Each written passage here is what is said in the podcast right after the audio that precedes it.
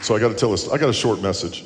I'm not doing a message on freedom today because I'm exhausted with all of that. If you do 8 messages on freedom, it's like plowing concrete. Really, it is. You go home and you go like, oh, man. So I have this message I've been wanting to do for a long time. I'm going to do it in a minute. It's not that long, but I'm going to tell you a story. All right, so most of y'all know that we got a horse. I announced that last week. In a moment of total insanity, we bought a horse. If that wasn't insane enough, we're going to look for another one because they're social animals. So we're out and we're looking for a saddle for our horse. And we drive to Dillsboro, North Carolina. For those of you watching, it's about, it's an hour. It's past Silva. You know where Dillsboro is. And we find this tack shop. So we pull in, and Angie says, honey, would you pull in the shade, you know, because of the dog? It's not real hot, but it's not cool either. So we put the windows down like we always do, about 4 or 5 inches, something like that. And we go in, and we start looking at saddles. This is a prayer request, by the way, saddles. Oh, this is... Lord, this is great. I'm just enjoying it all. So we're looking at saddles. We can't quite land on anything. We've been in there a while now. I mean, we've been in there a good while. Now, you also know that we bought a horse, but I've also told you, I'm not really fond of Angie's dog. And those of you who know me well know I can't stand the dog. But I would never say that publicly. It's too harsh. The dog was abused, and okay. I have to tell myself that often. So we get back in the car. We're going to leave. It's almost 5 o'clock. It's almost closing time for the old tack shop, which is about a 5-acre facility. And not only do they sell saddles and tack, it's a nursery. They sell pine straw, wheat straw, plants of all sizes. This is a massive place. It's right on 441, major highway, and there's a big creek between the tack shop and the highway with big, almost white river type stuff. So we get in the car, and we're backing up, and it dawns on us that the dog's not in the car.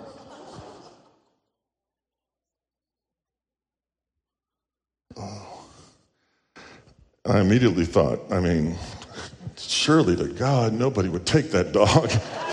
This is what I'm saying to myself. My wife, oh, bless her heart, is distraught. She's in tears. We're flabbergasted. We have 10 minutes before they close and shut the gate and lock it. Do you know what, I don't use this word often, bifurcated? In other words, I'm split right down the middle. She knows I'm split down the middle. I know, God knows, and now you know. I'm split down the middle. Part of me is going, after the grieving process, it's going to be okay. We'll rebound. Peace and quiet. The other part of me is going, buddy, you better get to looking. So... I'm in between semi-trucks full of pine straw. I'm looking under buildings, under bushes. I'm looking in the back 40. I'm looking through every row of plants, every greenhouse, everything any place that this dog could hide because I know this dog's scared to death. I know it is. So she, in between sobbing, is calling out, Olive, Olive. It's getting drowned out by the semis on the highway that I'm now concerned about. Now the manager's involved. The customers at the nursery have now left after closing time. They're driving around the neighborhoods in their car. Everyone's looking for Olive. The employees. I'm stopping cars 400 yards away from the place, stopping them, and I'm realizing I'm asking if they saw a little gray terrier, and they go, well, we work there. We're all looking. It's like a skirmish line in Dateline. Everyone's looking for something in the fields.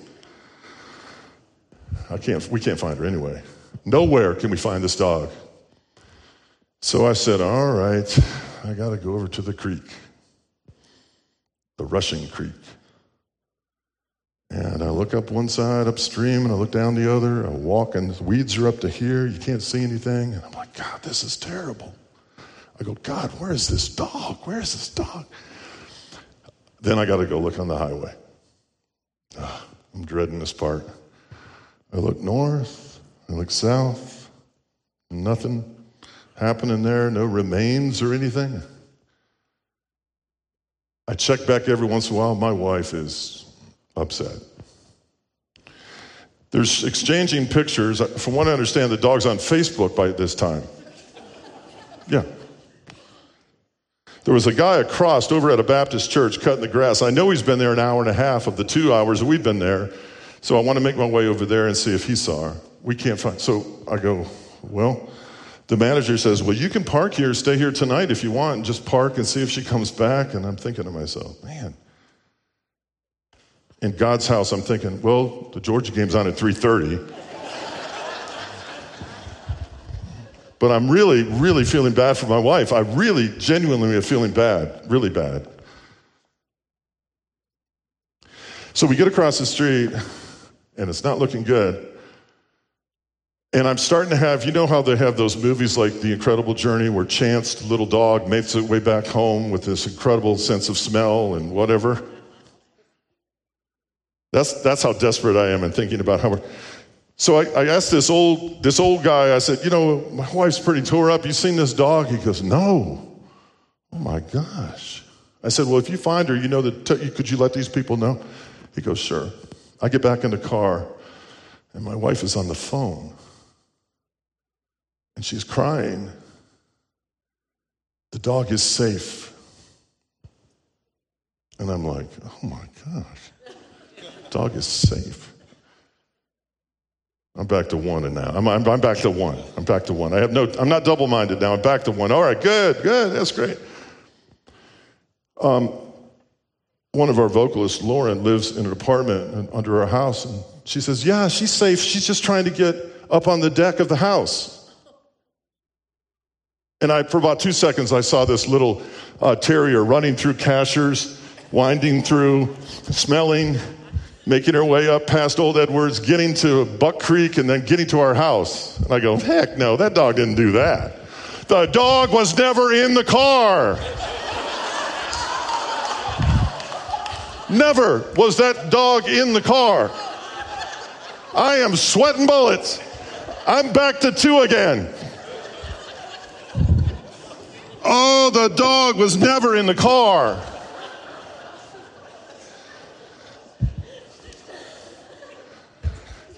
When I first moved here, everybody's going, oh, who's the pastor going to be at CBC? They haven't had a pastor in so long. Oh, I hope he's pro-family. So I went to Ingalls one night with my wife and my daughter, Abigail, and we're out shopping, and we come out.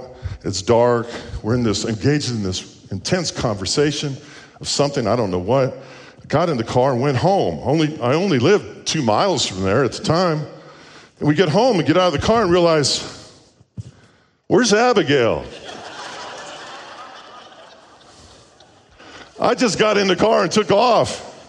She was standing in the parking lot. So one of the families here in the church saw her standing out there destitute, asked her what she was doing, and thank God she was old enough not to cry about it. Well, they got her in the car, and I'm about to go to Ingalls and get Abigail, hopefully, and they come pulling up in the driveway to meet the new pastor who's really pro-family. Oh, my gosh. There's no point to the story other than it's a good idea if you're going anywhere, know who's in the car with you. We had a pastor at Mount Paran one time. He was in charge of all the singles. And over this situation, he almost became single. It's about 1:30. He's watching the Falcons game. And the nursery calls and says, Pastor John, are you going to pick up your son? What do you mean, pick up? Oh, my gosh, his wife went out of town. He didn't pick up his son from the 3rd grade. His son's over there. It's horrible. See what you do to these people, the ministry? Anyway, clutch those in your family. Hug them before you abandon them. The dog was never in the vehicle. All right, I got a little video I want to show you today. And I hope you enjoy it. So let's roll that, guys, in media. So me and my wife were looking at some old home videos recently of our youngest daughter being born. I'm going to show you the video. Not her being born, because my wife would be like, you doing what? We got some conflict we need to talk about. So it's a video of our youngest daughter being born. I took this video. The video you're about to watch is a video I took, but I didn't understand the power of it until I watched the video. So let me set it up for you. She's like 2.5 minutes old. Our daughter's 2.5 minutes old at the time. And they got her under that little chicken warmer at the hospital, the little thing to keep the french fries warm. I don't know what kind of insurance we had, but that's what they got her under. And the nurse is about to clean her up, and she starts to cry. I want you to notice what happens when she hears my voice.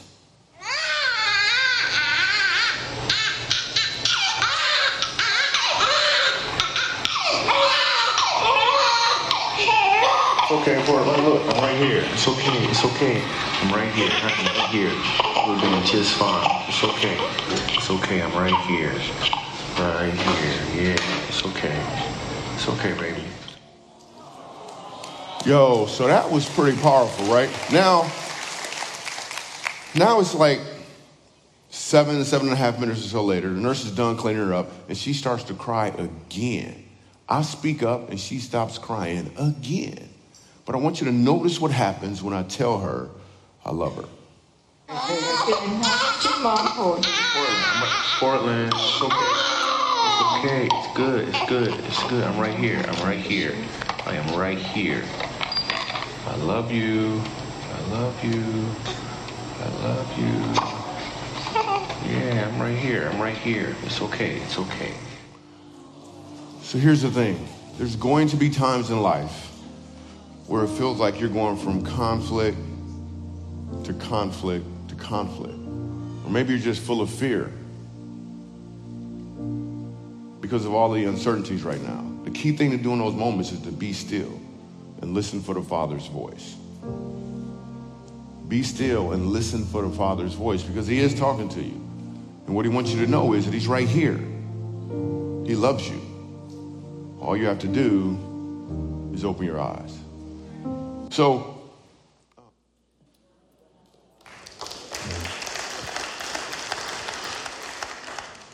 some things have happened in my life in recent weeks. And almost everything that happens in my life has something to do with people in this room. So that's not unusual. And that's not a complaint. It's that I learned things by meeting with and talking with and trying to understand people. And as of late, I just finished, with the help of Dr. Mike Armstead here, you and I did, I don't know, 6, maybe 7 recording sessions, I don't know, on apologetics. And this man is a wealth of information. You'll find these videos to be quite beneficial to you, I'm sure, in a very short period of time. But there's been a lot of emphasis in my life lately about defending the faith, justifying why we believe what we believe, giving a defense, hopefully with gentleness and respect, First Peter 3:15. And trying to understand, as I prepare for October, an emphasis on evangelism. And at the same time, I'm trying to understand my own walk, frankly. My own walk is, the Lord has taken me back to the beginning. And he showed me some things he's never showed me before about how to move forward in a relationship with him. So there's been a lot of answers provided for questions asked by people. And something that I observe about our faith, about Christianity, is that it's grossly misunderstood by our culture, and to a large extent, I also want to add that I think in many respects it's not totally understood by the church.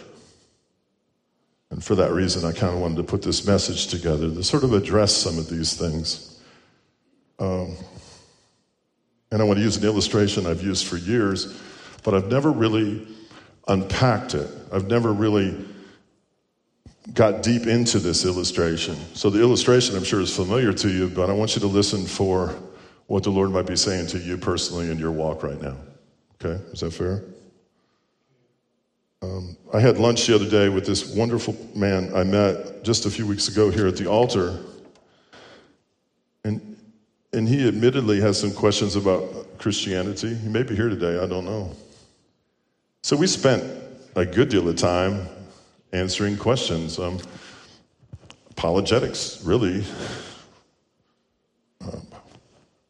Science, physics, stars, creation of the universe. I mean, all of it. We've covered it all. Historicity of Christ, the reliability of the New Testament, messianic prophecies.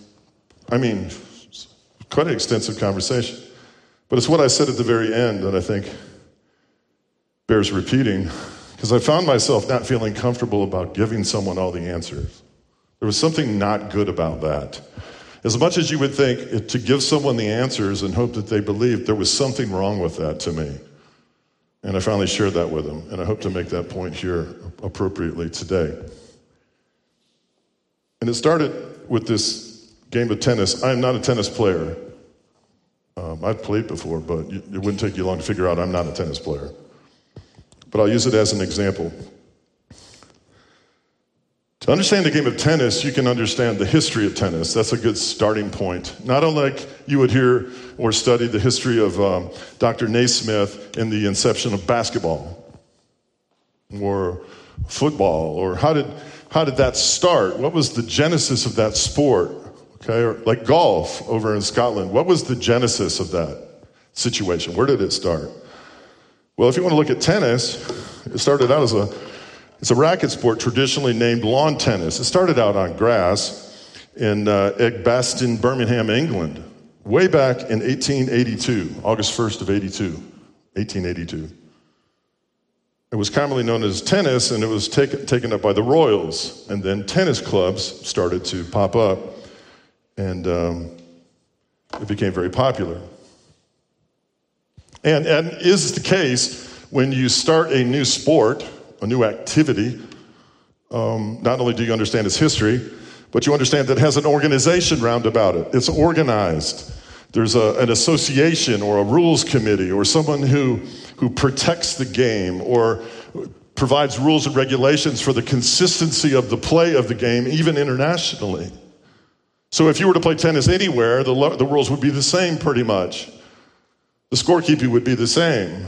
It gives a continuity to it. The organization gives a continuity to the game. Just like if you ate at a franchise restaurant, every time you ate there, you'd want to expect the same consistency of the food you ate the last time you were there, even though it was in a different state at a different time. The methodology is the same. The rules and regulations are the same. And the court is the same. So you could study tennis and try to become a tennis player by its history, its organization, its rules and regulations, and then you could know that in a singles court, there's 2,106 square feet, and in a doubles court, there's 2,808. The service box is 13 and a half wide and 21 deep. You can start to understand that anywhere you play tennis in the world, you're going to have the same court.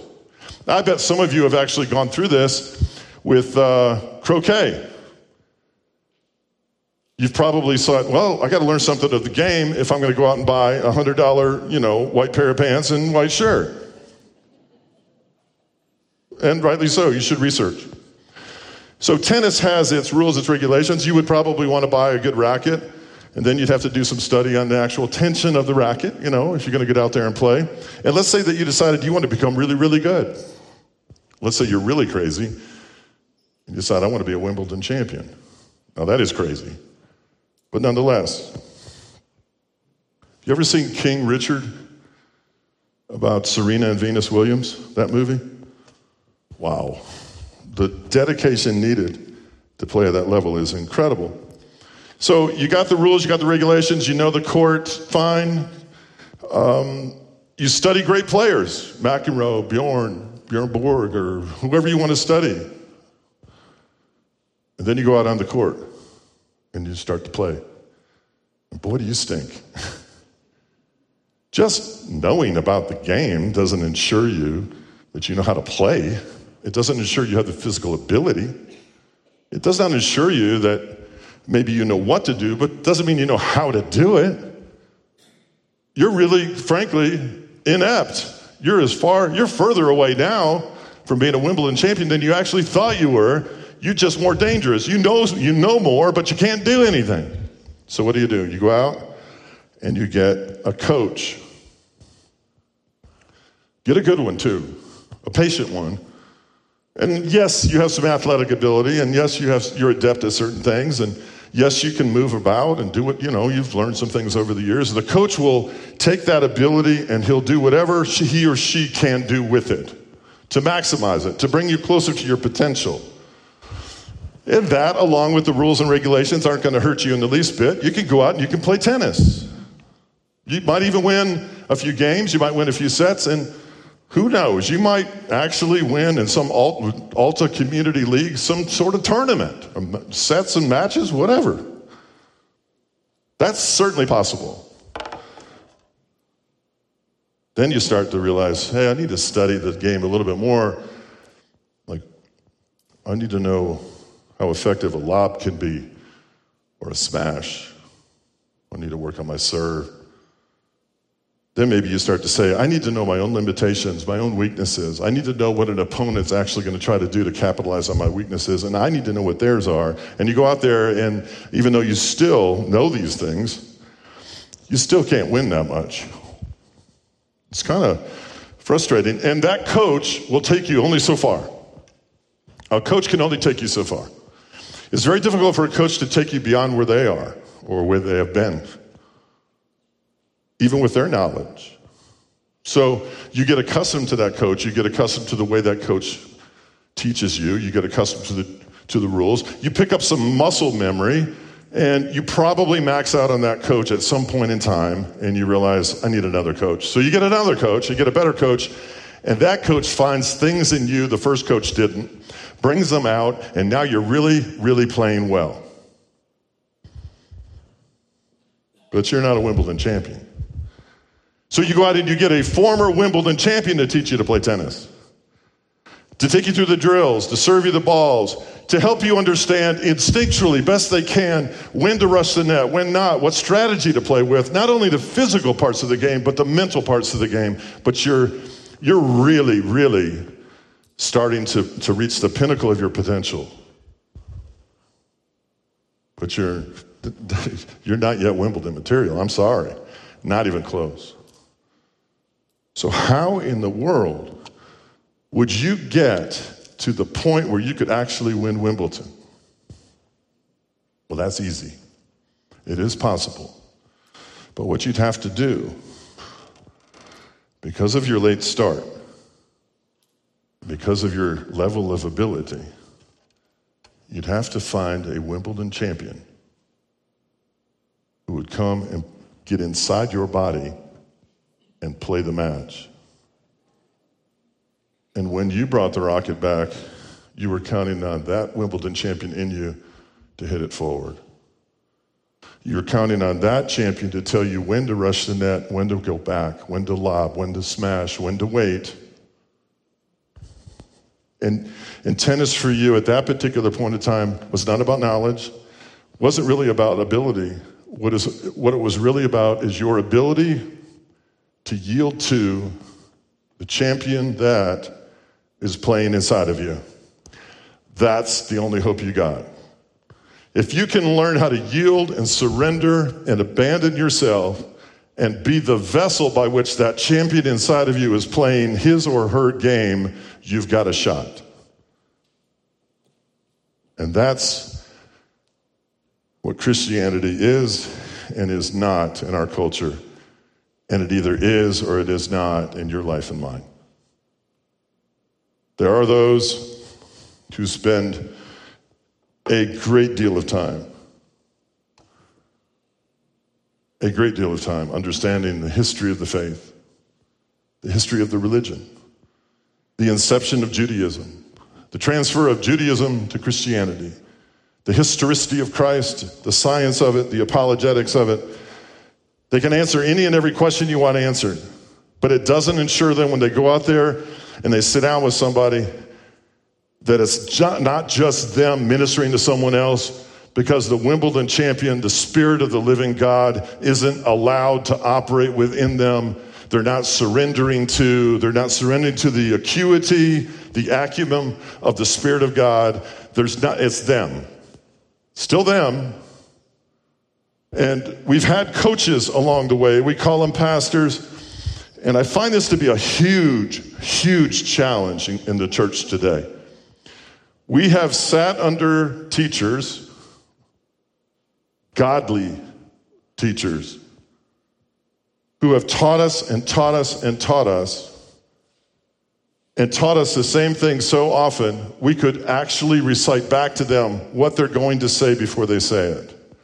And we've amassed a body of knowledge from that coach that is in keeping with the context in which that coach taught and preached, be it a denomination or a church itself.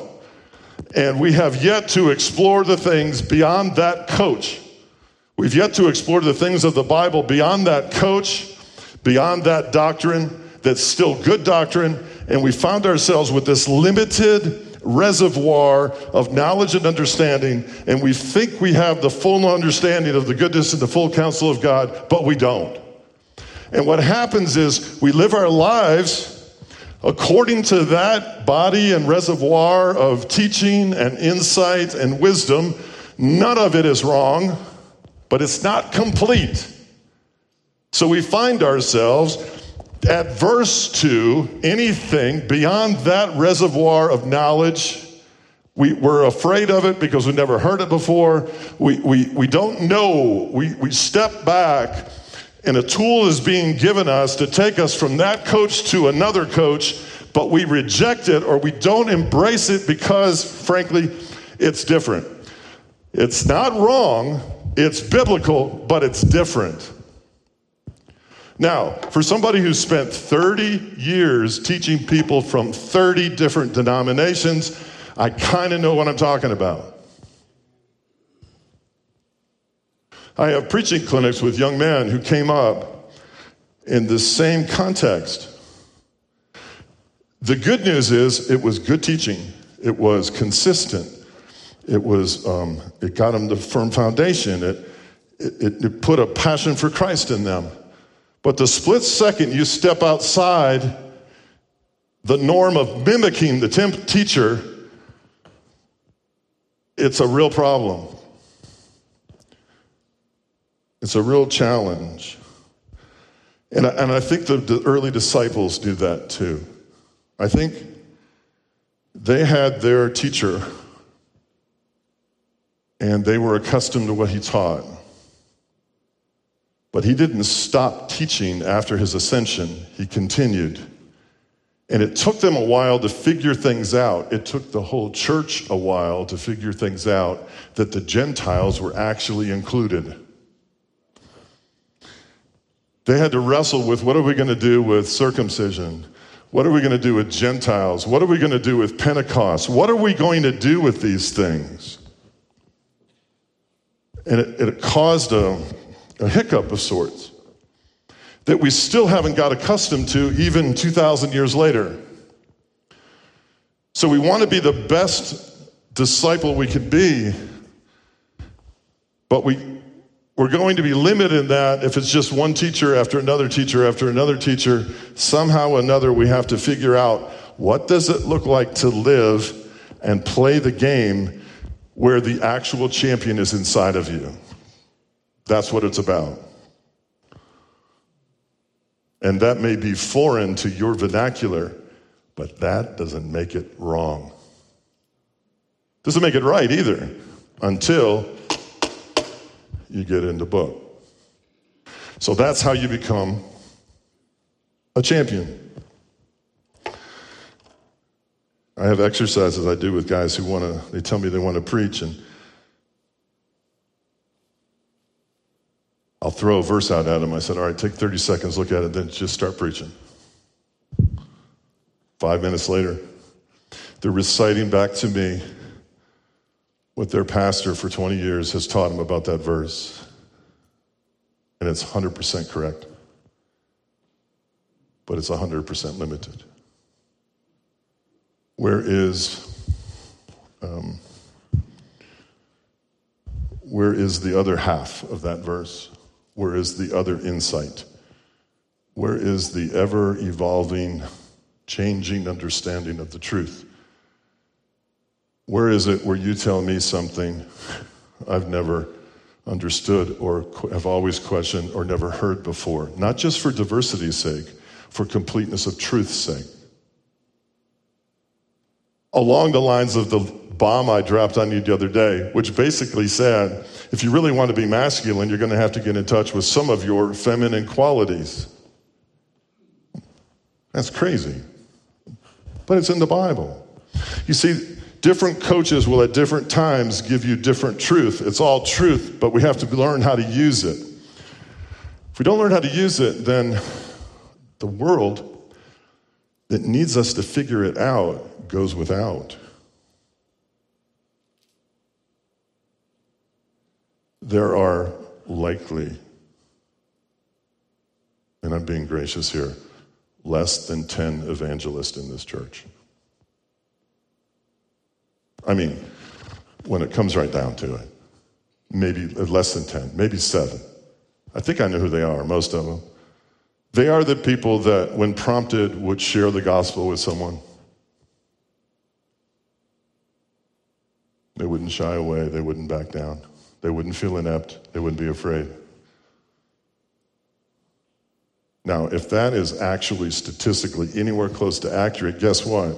When you multiply billions of Christians around the world, well, let's not say that internationally. Just say in the United States, because Christians around the world aren't that way. We are. And we need to own that. We have a real problem on our hands because we want to change a culture we know is hurting, but we're not really willing to do so. We're staying in a lane. We're staying in a procedure. We're staying in a regulation. We're staying in an organized regimen of rules and regulations on how to go about doing something.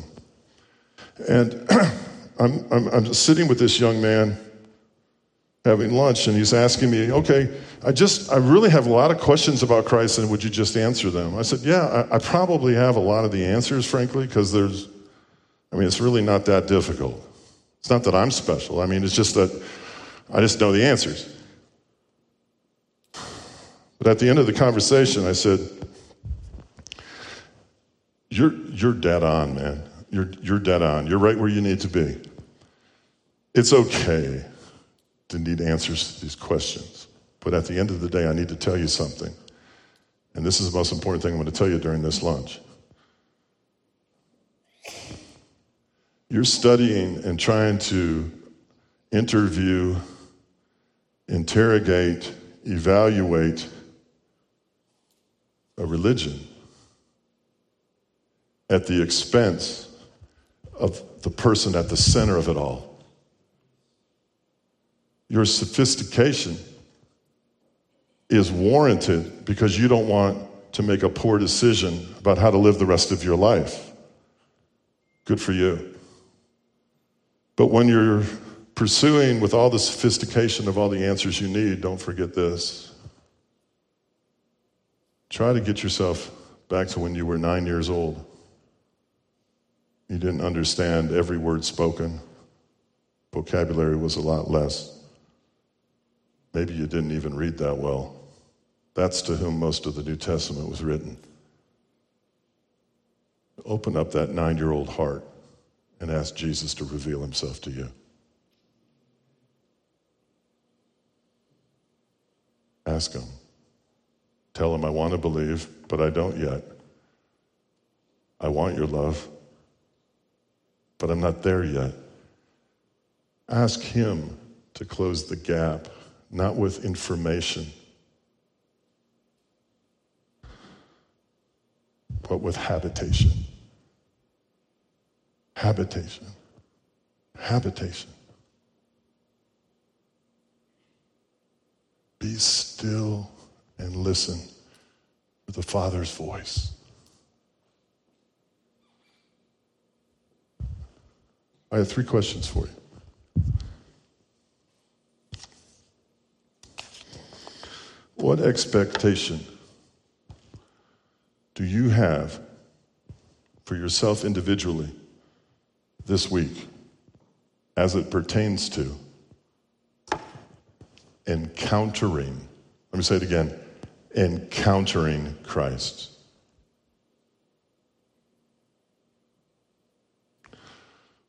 What expectation, if any, do you have for this week, between now and the next time we meet, to encounter Christ, to hear his voice, to feel his love, to bask in his presence? Is that even, listen, is that even on our radar? Or are we seeking to, wherever possible, amass some information about the size of the court and the rules and the regulations at the expense of the voice of the Father?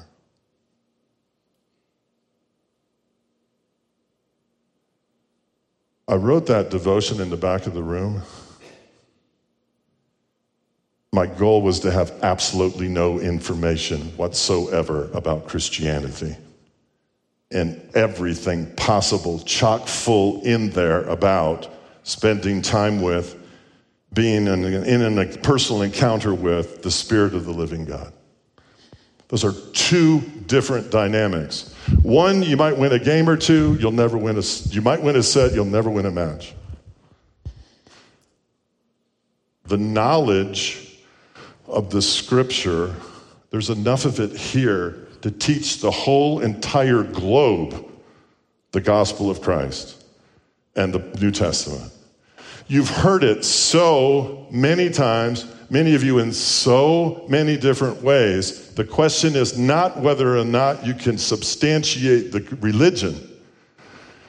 The question is, do you encounter the epicenter of the belief, Christ himself? Said another way, do you need to touch his side this week?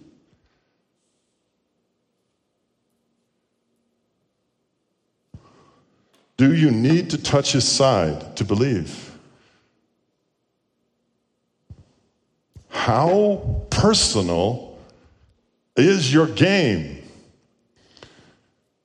Is he in the spectator section, or is he inside of you?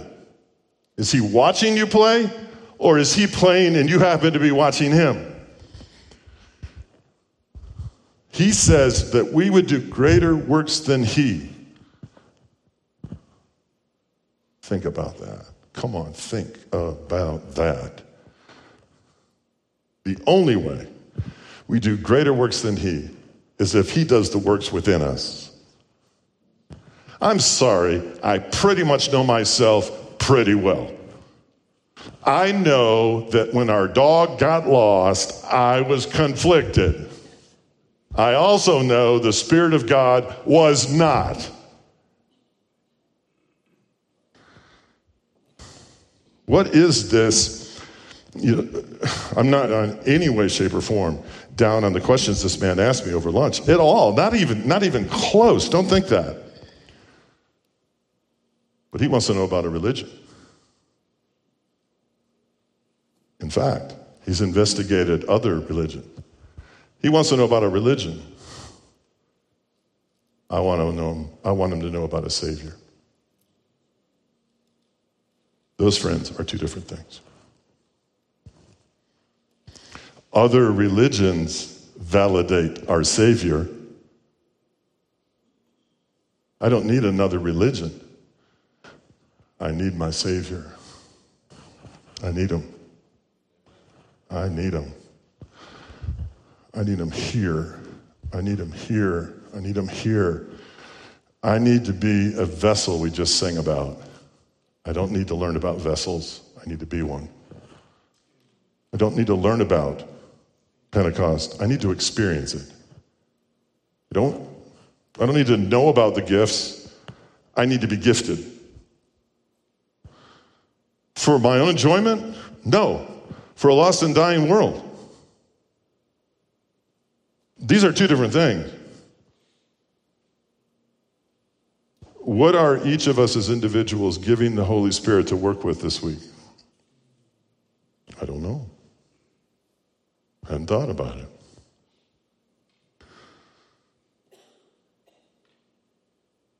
I'm 60 years old, soon to be 61. My goal is to be 9. Not childish, childlike. I want to be 9. I want to be 10. I want to be the kid who got up in the morning in the middle of the summer, who's all the other friends were getting up. I want to sit behind 3 boxes of cereal, and I want to eat and get the prize out of the bottom and go out and live an adventure like nobody ever thought possible. I want to get on my bike with my friends, and I want to ride through the town. I want to go to every store. I want to have fun. I want to play hide and seek. I want to do all of those things in Christ. I don't need a religion.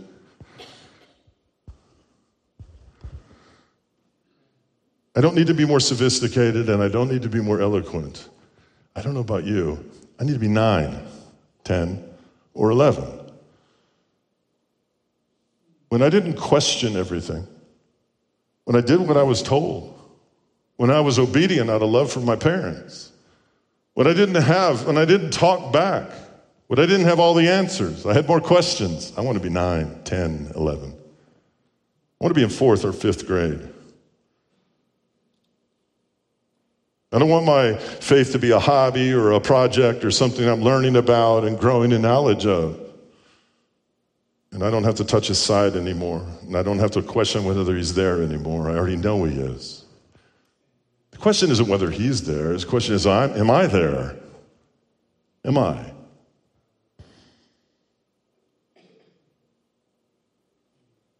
There's a movie, some of you have probably seen it. It's called Finding Forrester. I have this dream, and it's a big one, okay? Big guy, big dream. I actually want to learn how to write. Why, I don't know. I couldn't stand writing in school. I never wanted to write a thing, not even my name on a paper. Well, Sean Connery plays a Pulitzer Prize-winning novelist. He only wrote one novel in his life. And he meets this kid who lives in the hood, who's a gifted writer, and the kid doesn't really fully know it yet. So they form this friendship.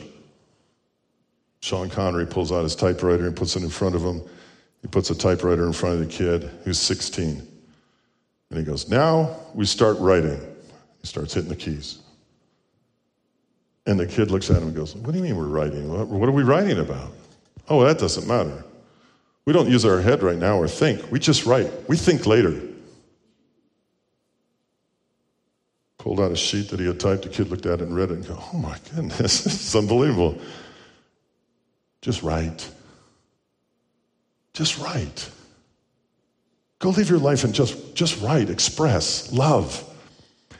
You know, all of the questions people want answered about this religion, you know the questions they never ask? Hope. Wisdom, discernment, passion, zealousness, fervency, devotedness.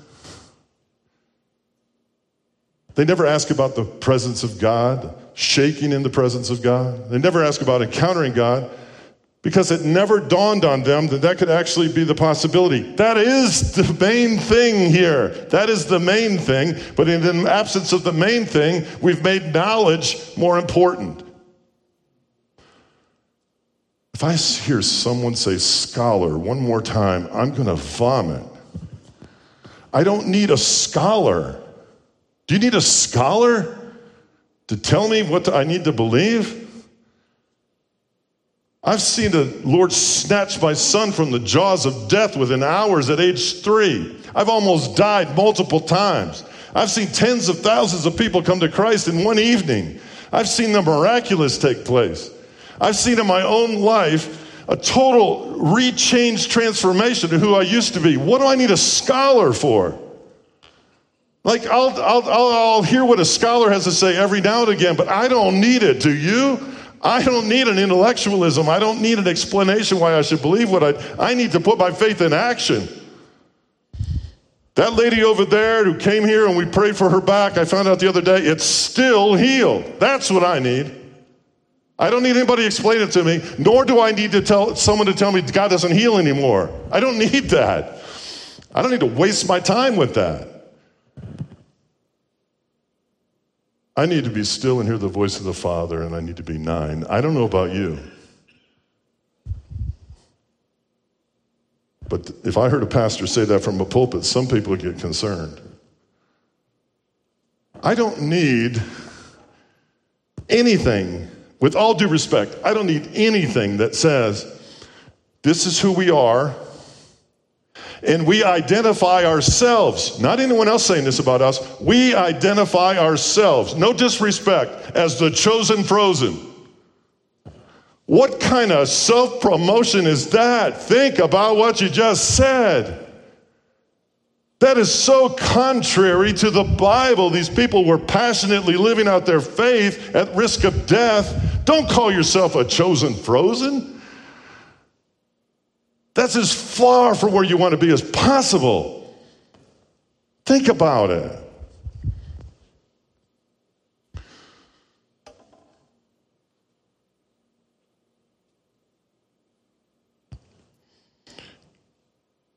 It's as if we actually live as though he hasn't resurrected. Because if he hasn't resurrected, we wouldn't hear from each other. He couldn't hear me and I couldn't hear him. He couldn't lead me and I couldn't follow him. In a way, we're living as though he didn't rise from the dead. It's amazing. I want the Spirit of God to pray through me. I don't question my faith when someone comes down to this altar and I embrace them after them receiving Christ. And I see them sitting in that chair right there, totally different than they used to be.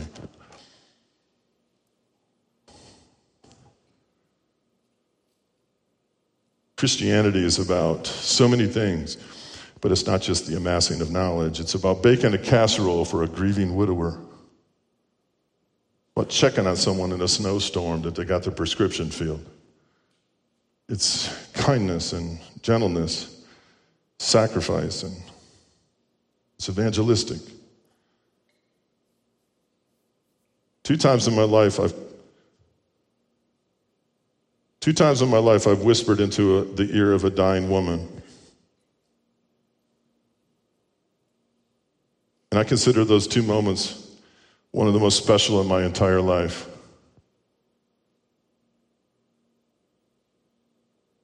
I don't need to know about the starlight, dissipation of starlight measured over time. But I guess some people do, and that's okay. I don't need to memorize scripture as much as I need to eat it so that I can live another day.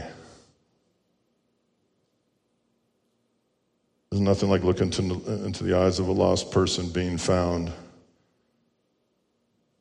And if I could have hung out with anybody besides Jesus, it would have been Saul of Tarsus. That would have been hilarious, watching this man change a 180 and confuse his own self, his own being, with his knowledge.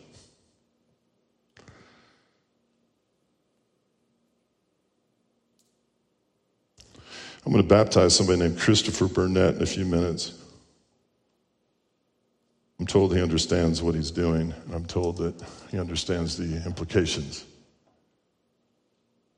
I hope he does.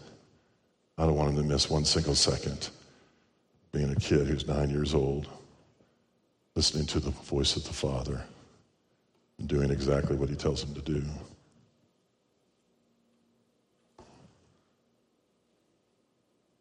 Keep taking this one more level.